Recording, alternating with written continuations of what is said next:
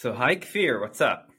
Everything is great. How are you doing? I'm good. Um, actually, I was trying to think on the last time that I got some nice gift outside of all the swag I'm getting. It's Appsflyer. So I realized the last time I got something I was excited to get was at a 6sense event, actually.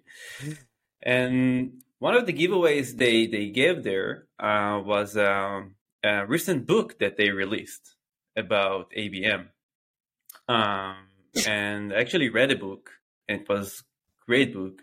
Then I, I realized that this is a awesome gifting motion. Then I went to their website and I've seen that they build the whole motion just around that book. This gave me a lot of ideas about how you can not only create one asset for you know for giveaways or for physical events but how you can really scale these assets for other types of initiatives. Um, yeah so this was my experience. I really like it. What about yours Kfir okay so first of all um, again it's 6sense. We're talking about the same company.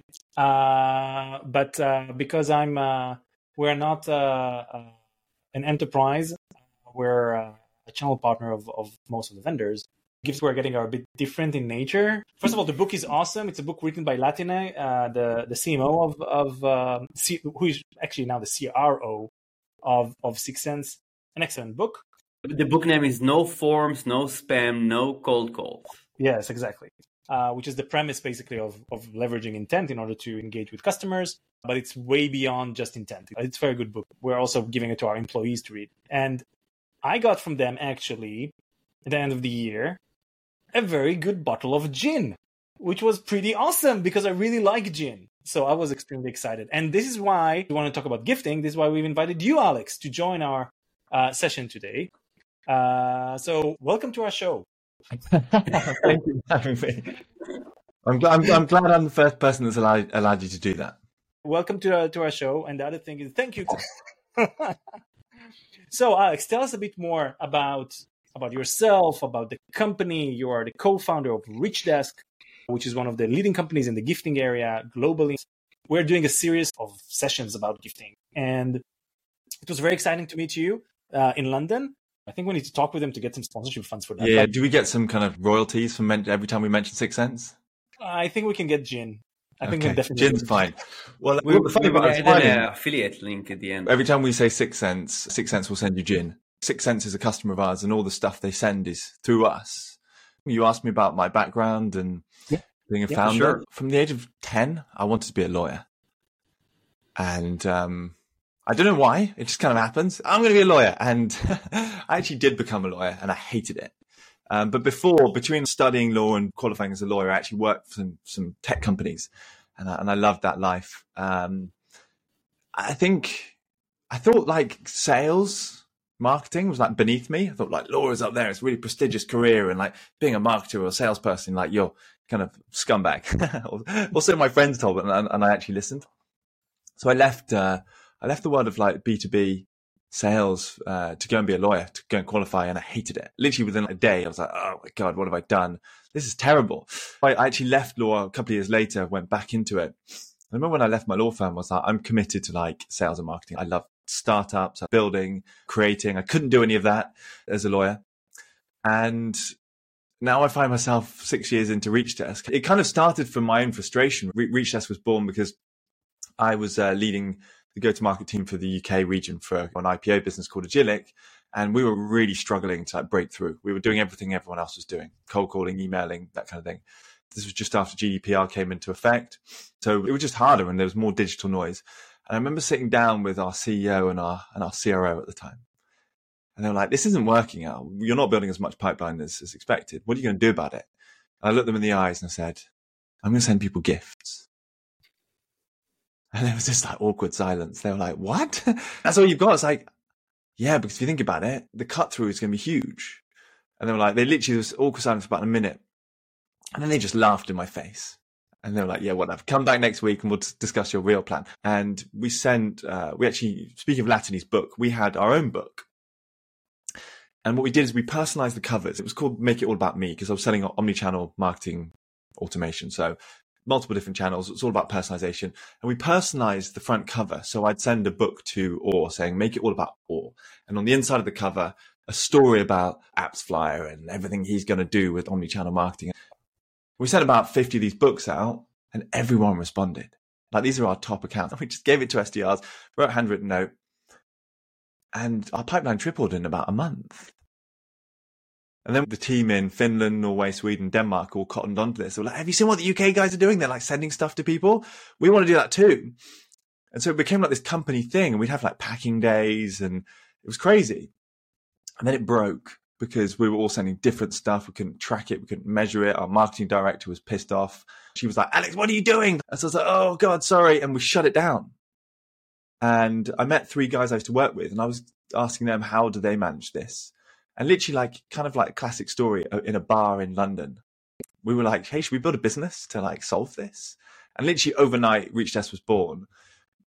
And we've been doing it ever since.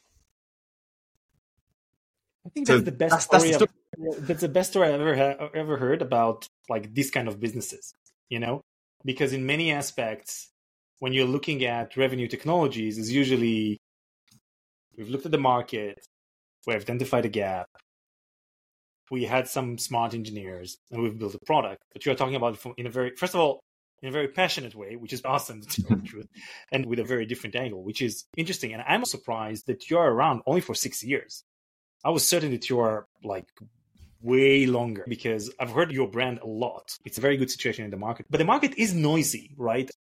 What should we buy? Which solution should we use? We're helping with revenue transformation. And every time we're going to this gifting box, it's a black box of very similar solutions. We have corporate gifts that we've uh, interviewed in our last episode. We have Sendoso, we have Reach Desk.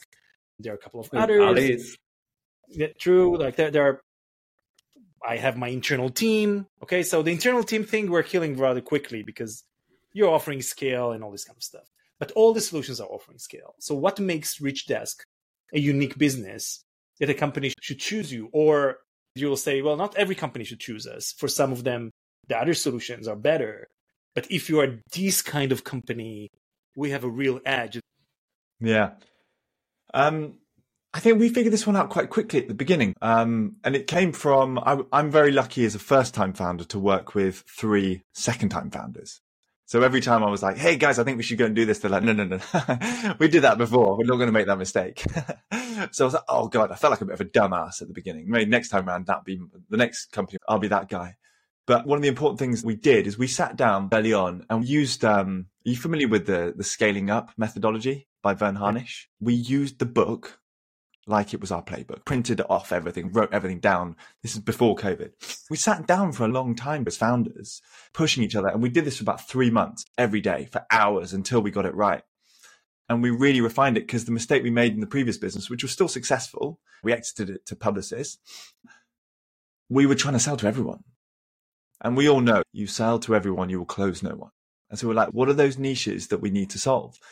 And when we decided what those things were, I realized there was a very scary adventure about to happen. Um, because the first thing we realized is that there was no truly global provider that could help B2B companies.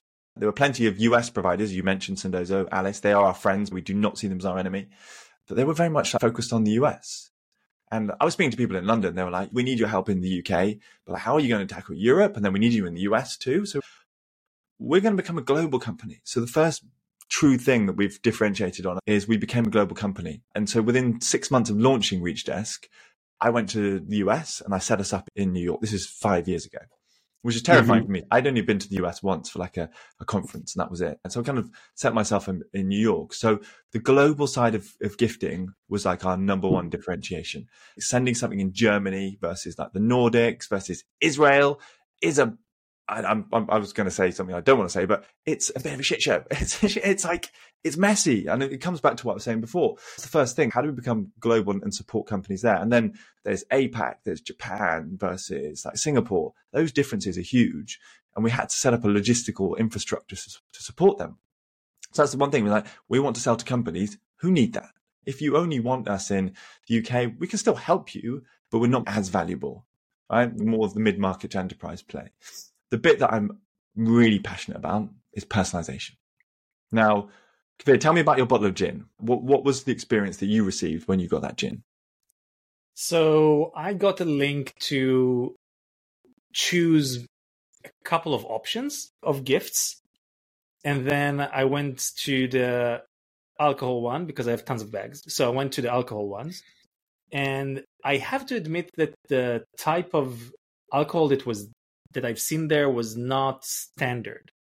Like there was a unique type of whiskey, a unique type of gin. I, did, I did I didn't heard about it before that, which was awesome for me because I really like Monkey Forty Seven, so I can buy it from the liquor store next to my house, right? But it's a gin I've never heard about, completely new. I've looked for some reviews; it looked amazing, so I've and then I bought it, and then I got this very nice case with with some uh, with a nice packaging. It was well done in that aspect. Nice. I'm, I'm, i was hoping, I took a bit of a risk there. I was hoping you'd say something like that. Um, personalization is key, right? And so we built this marketplace. And so most of our providers, um, we want them to be local providers. We want unique gifts. We don't want to give you something that you've, you can just get any, anywhere. Like you, you mentioned Monkey 47. We probably got that too, but we gave you a couple of things there. We gave you choice, right? You can choose what you want. There's always a note that comes with it, which is personalized from the person that sent you as opposed to some machine. Um, we try and do things like we'll engrave people's names on it. So personalization has been at the heart of what we do and has been a huge differentiator. No one has even tried copying us because it's it's so hard. Um, we realized that was going to be important. Even the link to the page, that was a Reachdesk branded page. If you're a customer of ours, you can brand the page yourself and it looks like it's from your company with your domain and everything. So it has to be end to end. And that's the premium that people will pay for. It, it delivers a better experience. And I suppose the final bit again, what makes us different, we invest three times more in customer success than any anyone else in the space. Because for most people, this is quite new. Right? For me, it was new. But for a lot of people, like, yeah, they might have tried packing boxes themselves here and there, but to integrate this into like an end to end workflow, you need quite a lot of knowledge to do it. So we invested really heavily there. And those are our big, our big three that we really focus on. It's that global personalization and, and success we've stayed true to those things throughout. Would you say that your platform is more relevant for companies that are trying to sell to executives and to large organizations compared to you hit number step number six in the cadence you're getting a t-shirt kind of solutions out there? I know companies that are selling into big enterprises that just automate stuff. So i don't think you can differentiate the two. But we are more focused on mid to enterprise companies but we're not well suited. Like when companies come to us and say, we want to send tons of generic stuff like swag, we actually say, hey, look, why don't you do it yourself? We'll get an agency. We're not the right fit for you because high impact quality drives results. We want to help you get results rather than just spray and pray. Nice. I viewed your website, by the way, great website. One of the things that, like, there were two elements that really catch my eyes. One is the um, target grow I mean, um, sorry, let me um, target, engage, grow framework. Can you elaborate a bit on that? Like, mm. why do we need such a framework? Um, which you know, which teams in in you know B two B companies actually needs to you know to work on that specific framework? Um, looks pretty exciting and interesting. If you can you know elaborate a bit on that. Yeah. At the beginning, I was selling Reachdesk. I remember these words kind of blurted out. And I was like, hey, look, the way I think uh, about direct mail and gifting is that this full life cycle. The idea is that you have to deliver moments that matter. And this prospect said to me, like, what did you say?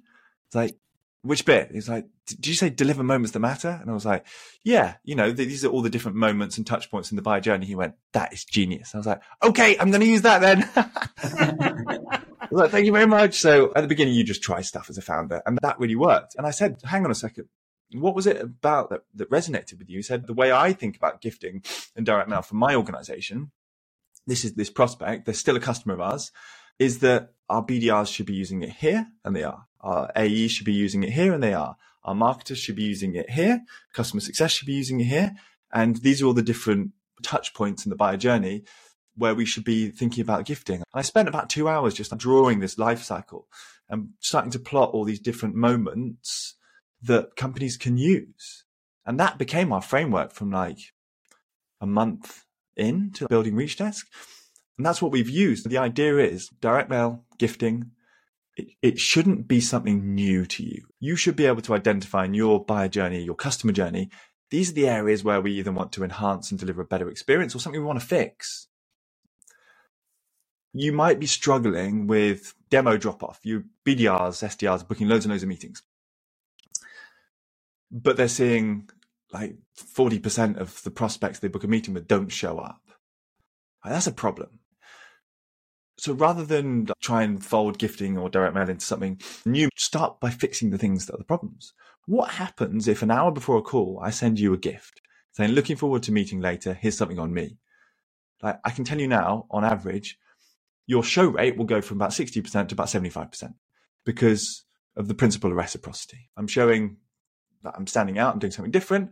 What you're going to give me is the most valuable thing, which is your time. So the moments that matter is all about fixing those things and complementing your existing strategy. What you do, and I call it allbound engagement. Uh, an allbound motion is across the entire life cycle, and you're engaging with your prospects and customers in a meaningful way that creates a better experience for them. And the result is you will get better results. And so that's the whole thesis behind it. And that's how we approach our strategy with our customers. Let's say I'm a, a marketing director, head of growth, whatever I'm listening to this podcast. I'm like, hey, gifting could be like a great idea. Why we're not using gifting? What should be the main KPIs, in your opinion, I should look at when I'm trying to convince my manager to give me the budget for the gifting motion or to build this playbook that you just described? It depends on the role. If you're in a marketing role, you're probably going to look at incremental pipeline generated, improved response rates, that kind of thing. With sales, it's more about close rates and deal velocity, and with uh, CX, it's retention. But those are the main metrics that, that, that we focus on. We actually built a guarantee as a business because we're so confident. We built this 5x guarantee. When our competitors saw it, they actually called me up. They're like, what is that? I know it works, so why wouldn't I guarantee it? They're like, have you just, do you know what you've just done? I've made it harder for all of us. But you know, we're confident that we can help companies build at least five times uh, the pipeline in terms of the spend that they're putting into this program. You can be as confident as I was in starting a business that you're going to see that return, whether you use a platform or not. If you tie this correctly into those moments that matter, you will see an uplift. Hands up if you don't like receiving a gift. No one's going to put their hand up, right? It always works. The metrics, to answer your question, is predominantly pipeline generated and closed-won revenue. It's hard to track if you don't have a system. We integrate within like Salesforce, your Marketo, HubSpot, so we can show you the value. But you can probably hypothesize. I don't know how you can do it without a system these days, but those are the main metrics. So are you mm-hmm. doing it based on correlation or basically you're saying here's two types of deals, those with and those without gifting, and I will show you the ones with gifting got a better result or how do you because this is one of the biggest challenges if i'm selling to an enterprise right i have according to latest research gazillion touch points across trillion uh, channels with a buying committee of everybody and their sister. So how do you attribute the value of your gifting into that calculation? Because yeah. i think the reason i'm asking that is because look every person in Or's position, they're building their ABX strategy and three months later, they're coming with a shopping list. Like, here's a strategy, here's the process and change management, and then here are all the tools that we need to buy. And then comes Mrs. CFO and she asks, why? And then you're coming with all those explanations of why this is the right thing and strategically and, and all the nice things that you also said, which are true, but are very hard to put into Excel. But when I'm building an, an ABX stack, I need to have sales engagement platform, intent platform, paid media platform that will be very efficient, a revenue intelligence tool to understand what is going on. I need to have all of those things. And then we're coming, hey, I came bearing gifts. I need a gifting platform, right? So how do you show it to the CFO in a way that helps to protect their requirement for investment? Yeah. There are two ways a lot of this comes down to attribution. If I sent you a gift and hadn't had a, a, an opportunity created before, let's say you're an opportunity of mine. I send you a gift and you respond, and then we have a meeting. I can see that in Salesforce now. I sent someone something, they took a meeting. It's now a qualified opportunity. Other stuff might have happened. You might have served digital ads. It depends on first touch, last touch, multi touch. Let's say it's the first touch. We say within 90 days of sending that gift was an opportunity created. If so, we'll attribute that to this channel. Once you can measure it, you see it in, a, in, in a dashboard. It creates an opportunity customer journeys are not linear. They're all over the place. We released this in Q4 last year. You can now weight the percentage of gifting into your attribution model. So you can say, I want to attribute 22% of this into it. And you can now tie it into that. And then that will correlate into your Salesforce because you can see the touch point happen. It will then match to the opportunity and then you can now see it. What we did before was we attributed 100% of it, but we found most customers want to uh, attribute a percentage, about 24, 25% for pipeline creation. So that's how you answer it now. And you can see the uplift and you take a sample size of those that were sent versus not. How much pipeline did we create within a control group? But what we've seen is the actual conversion rate from qualification to actual revenue on the board, which is what I care about the most. I care about revenue. And now you can see all of this. I couldn't do this seven years ago when I was doing it at Agillic with my team. And we've solved that problem. That's awesome. This is also uh, like an out of the box solution that you provide to your clients. Yeah, and it was. I had a lot of customers being like, "How do I solve this?" We spent a long time talking to to customers and figuring out how they wanted it, and now we built it into our product, so you can just dial down the percentage attribution, and you can see it in your Salesforce. So you don't need a RevOps team to do this anymore. That's awesome. The overall approach of uh, many, you know, like a, SaaS uh, product is really to, to try to embed these solutions in house to take some of the heavy lifting from RevOps, and I see it more and more. This is great.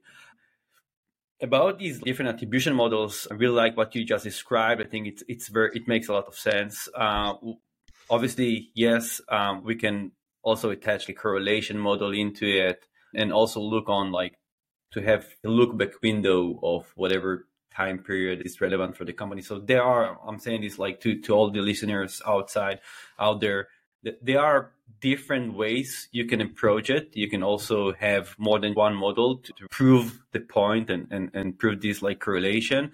Um, so I guess like it's really it really depends on where your company stands in terms of how they are measuring their success, whether it's like multi-touch attribution, which I guess um, less companies are, are measuring themselves uh, using this method. Most of them like last click, but hopefully it will change this year.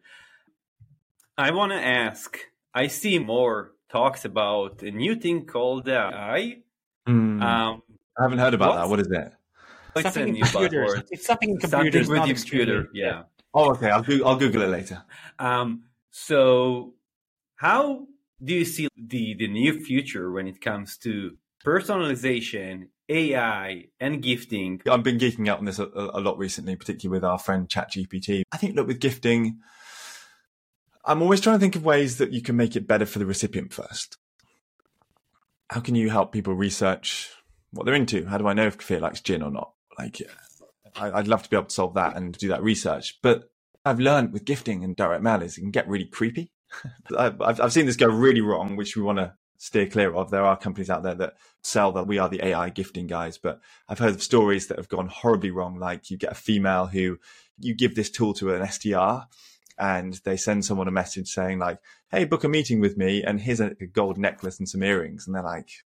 Sorry, what? Are you my husband? Like, this is a bit weird. So you've got to control it. But we're trying to understand how much more can we profile people and select that initial gift for them. Ultimately, the power of choice of them being able to choose something else helps. We're working on being the Netflix of gifting. So if you think of yourself as that, that SDR, right?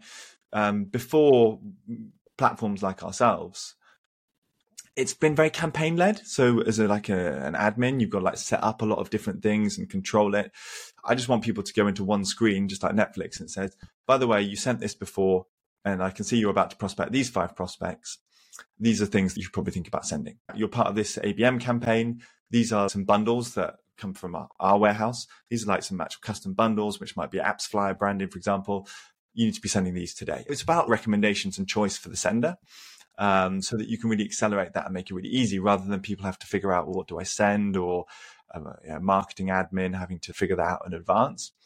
That excites me a lot. Well, I think a lot of it is around speeding up the, the decision making process. I, I went Christmas shopping for my family last month.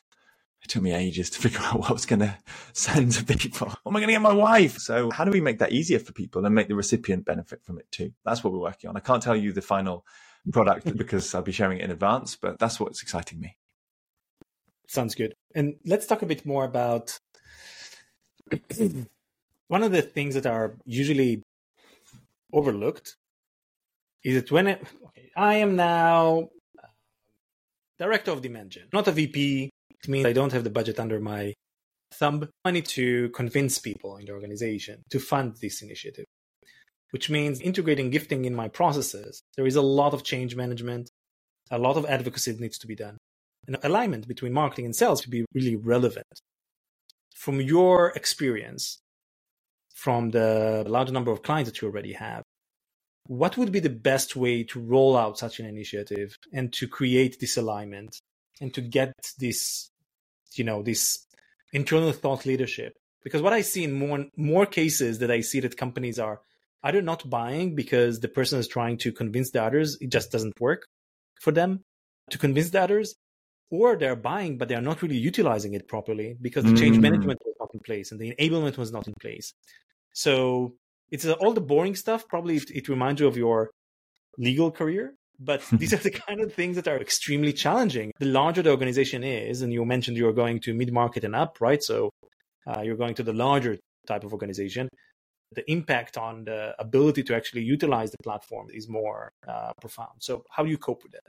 what type of things you're doing within your solution or service to make it i think if, if you've got someone just buying something and then they're kind of giving it to, to other teams saying hey go and use this there's a bit of a problem there i'll be saying to the salesperson what the hell are you doing like multi-threading is a real thing business cases should be built with your champions the end users in mind so the way, the way I look at it, my team candidly is I'm like that you need to get buy-in from the multiple teams that are going to be using it. This organization is going to be using it for account-based marketing. And if even the SDR leader hasn't seen it, it's going to fall flat on its face. So be proactive and get their buy-in as early as possible. The, the things I've heard in the past is like from salespeople, things like, oh, well, you know, my champion wouldn't give me an introduction to the SDR leader. I don't want to sell something to someone that's just going to fall flat on its face. So do your job and prospect that person. Use gifting to, to, to, get them to experience it if you really want. But as for us specifically, sales have to embrace this. It's not a product or a marketing problem. It's a sales thing. And so if, if the champion is not giving you a referral, but you know there's going to be a use case for like uh, AEs, SDRs, CSMs. Do your job and get it in front of those people before you do, you, you get the deal done because the adoption is going to be poor. You've got to do that well, and you've got to teach your reps to, to do that well. And in sales, it's it's it's wonderful to ring the gong and um, get the deal done. But if the product's not going to be used, then what's the point? As, as part of that, before a deal is done, you've got to be educating people on those use cases. Don't boil the ocean. I, and I think about layers, just build layers, have two, maybe three key use cases. And the way I think about it for us is tie it back to those moments. Who needs to be involved? Who's going to be executing this? Here's how we recommend you do it. That's where sales and marketing alignment comes together. Account selection should be done between sales and marketing, right? They should be thinking about these key moments that we're going to be using direct mailing gifting for to prospect into those accounts. Who are we going to be sending to? Are we going to be sending digital gifts, marketplace gifts, bundle gifts? Is it going to be part of a wider campaign? Let's get that alignment done. Then choose two or three simple use cases that are going to fix the big problems and then build on from there. Then the, you spoke about change management. That's where it goes south very quickly. To keep it small and simple, plan it together, make sure you're by bringing all the different teams in, get their buy-in. But what I do know is this is a very exciting channel. People tend to want to be involved.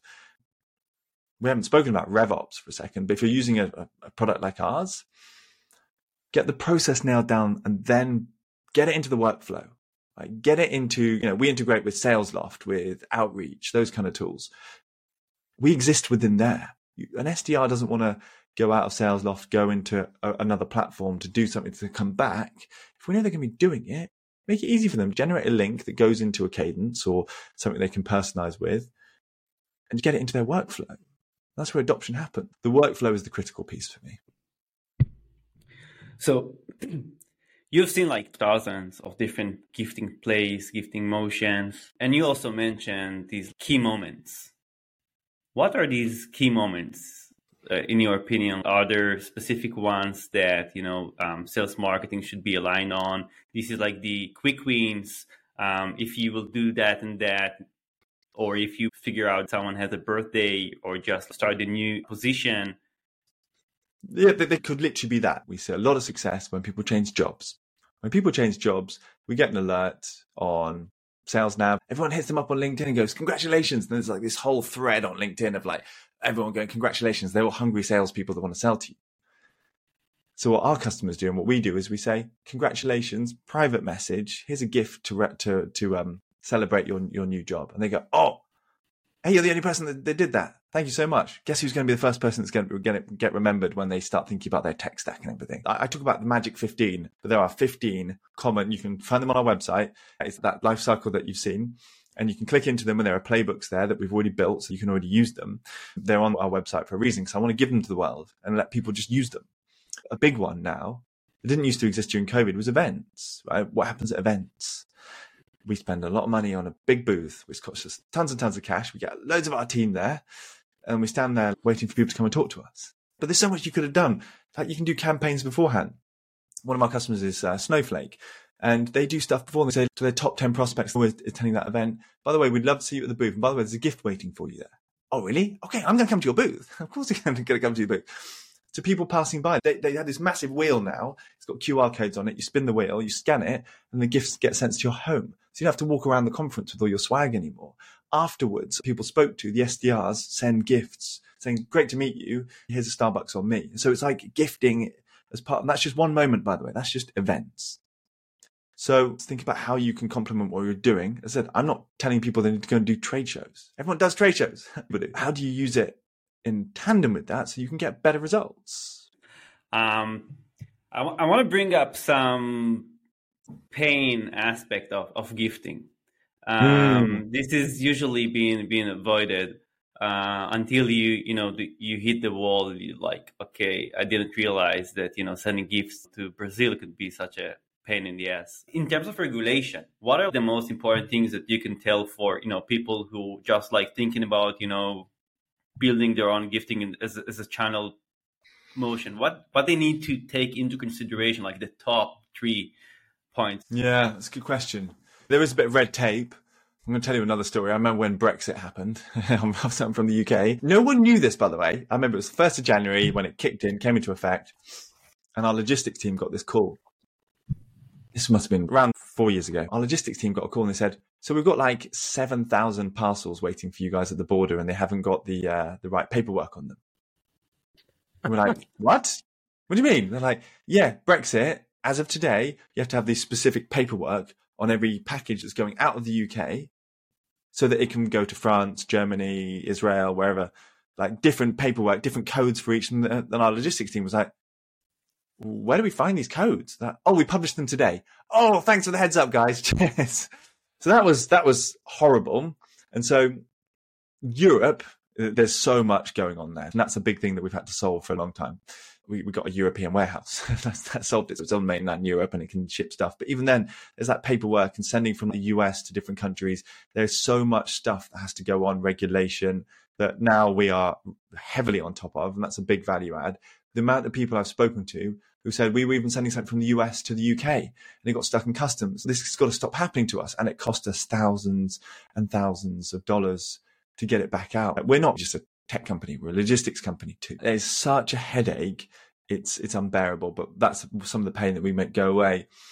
I'd say a big thing to think about is if you are selling into a regulated industry, government bodies, if you're selling to banks, there's often a lot of red tape in terms of what your recipients can accept. Some of them cannot accept anything, not even a handwritten note. So government bodies, banks, I'd steer clear from. Those are the main ones. But it's that bribery part too. Um, in the US, bit easier. Like the, the, the laws are a bit grey. There aren't as many of them. In the UK, for example, if you say to someone, Hey, look, if you do this, I'll do something for you in return. And the value of that gift is over 50 pounds. You're at risk of breaking bribery laws. So you've got to control the amount of the value of what you're sending to someone. Those are the kind of things I think people should be thinking about. Great points again for those who who um, listen. Um, you do need to make some research, done some research before you kick off. These campaigns can cost you uh, a lot of money, but besides of that, could could put you in some risk. So, um, yeah. Um, I, I want to ask you, you. You mentioned these personalized experiences. I do a lot of one-on-one campaigns, working with different regions. Gifting involves a lot of moving elements. Obviously, you have the physical gift. Let's focus on physical gift. It's not all only the gift. It's what comes with the gift itself, like how it's been mm. packaged, what you put inside, what's the overall experience. Like you don't want to end up getting these like broken FedEx uh, package, you know, with something inside. It, it, because it's it's also part of the reflection of the brand that is like sending out the gift. So, what types of elements I need to take into consideration when I'm I'm creating these like pers- hyper personalized uh, uh, motion? Mm. If if you're doing it one to one, I mean, I presume with your one to one accounts, they're worth a significant amount to the company, right? Uh, you've got to think about that. What's it worth to the business? What's it worth to the end recipient? We signed a big deal last month and the main decision maker called me up and he said, look, we're looking forward to working with you guys. I just want to tell you the, the thing that really stood out between you and your, your competition was you didn't just send me any old generic thing and you sent me something that I just did not have. I didn't have it. It was really meaningful. And every time people come around to my house, I show it to them. That was it. It was like, yeah, you did some other good things, but like everything was pristine. So if you're selling to big accounts, spend some money on them. These are probably executives that, that, could go and buy whatever they want. It doesn't need to be expensive. It has to be meaningful. The big part is research, is, is, is doing that research and trying to learn as much uh, about them as possible on what is publicly available. Right? Don't get a private investigator and go and try and find something out about them that they don't want you to, to know, which I, I, someone did once. They hired someone to research people. That's wow. a true story. I don't think it was a private investigator, but they literally hired someone to like research people, uh, stuff that they couldn't find themselves. But you can find these things about people. Like most people are on social media, you can find interesting things about them. Make it count, make it matter for them, make it something that they want to reuse or they want to have uh, continuously in their life. Those are the things that people care about. They don't just want gin's great, all right? Gin is great. I love gin. Um, but if you're saying to like senior execs, unless you know that they are the biggest gin van in the world, maybe think outside the box a little bit. Um, and if you're spending that amount, that's almost going to be something that's going to be packaged well, presented well. Always, always, always send a personalized note.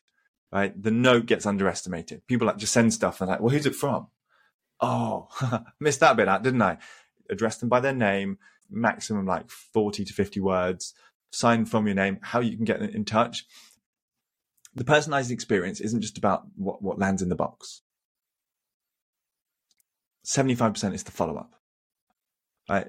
When you send something, 75% of the time, people aren't going to respond no matter how good you did. We found that 75% of the time, only one in four people are going to respond immediately saying, thanks, it's so good. If you get the follow up right, which is all about timing, that's when you're going to get the best results because the good thing about when you send something to someone, particularly if you use a system like ours, it'll say your item has arrived, and then you can create a really follow up strategy. I don't think people should do is go, "Hey, did you get the gift? Now, now can we have a meeting?" That's terrible. So you probably got one to one content. Not sure if you saw this content, but in line with what, what I was saying in my previous emails or the event you attended, here's some personalized content that I thought you would enjoy. If you've sent something consumable to someone, let me know how the two grand bottle of personalized tequila is but then lead with value and have that timing and that follow up really well orchestrated because that is where you're going to get the best results. Let's have a meeting. That's just the reality. And with uh, with that note, we're getting to the end of the episode. So I have two last questions. First, what was the craziest campaign that you've seen a client do on your platform? The craziest thing I've seen someone do. I've seen people send like massive things like personalized surfboards. How, how, how did we manage that? That was pretty cool. My favorite things, wow. they don't tend to be like massively expensive. One of my favorite ones that I know worked really well was um, one of my clients just send like these glitter bombs. it's literally like a box that you open and it just like burst and then you get covered in glitter and then and you can put like voices in it saying surprise it's alex from ReachDesk that, that really tickled me because i know that a lot of people people were posting it on linkedin being like you covered me in glitter but at least you got my attention that, that was really good um, we didn't do that ourselves. Uh, what else have I seen? Again, doesn't have to be crazy. There was a really good one from one of our companies, uh, um, cybersecurity company called Barracuda, and they send Trojan horses because what they're trying to do is prevent certain companies from, uh, you know, Trojan horses as as, as, a, as a cyber attack, and they had stuff within these Trojan horses. So they had Trojan horses with people's names on them, sit on your desk. But then they had content that went with it about like how do we uniquely solve this problem. Eh, eh, things like that. You can tie it with your value proposition. Some stuff we've done, which again doesn't need to be expensive. Um, one of my favorites is one we do every year around Halloween, where we send big, giant, like orange boxes with like pumpkins all over them. and it's just filled with chocolate ghosts and like a note saying, "Looks like you've been ghosting us. We've got pumpkin to talk about." and just, it, it just they just went down. And the thing I've seen time and time again, everyone does this. If you get it right, people will post this on LinkedIn. It becomes like this sort of secondary marketing channel for you. Right? And they're, they're advertising you and your campaigns and your brand. And that's a really beautiful byproduct of this channel. I don't think I will send glitter bombs to any of our clients, but it's very awesome. Yeah, it's a bold move. I'm thinking about an executive opening the book at 8 a.m. in the office when he has a board meeting. And the last question that we usually ask on this podcast is what is your favorite cocktail? Because this is ABX and cocktails.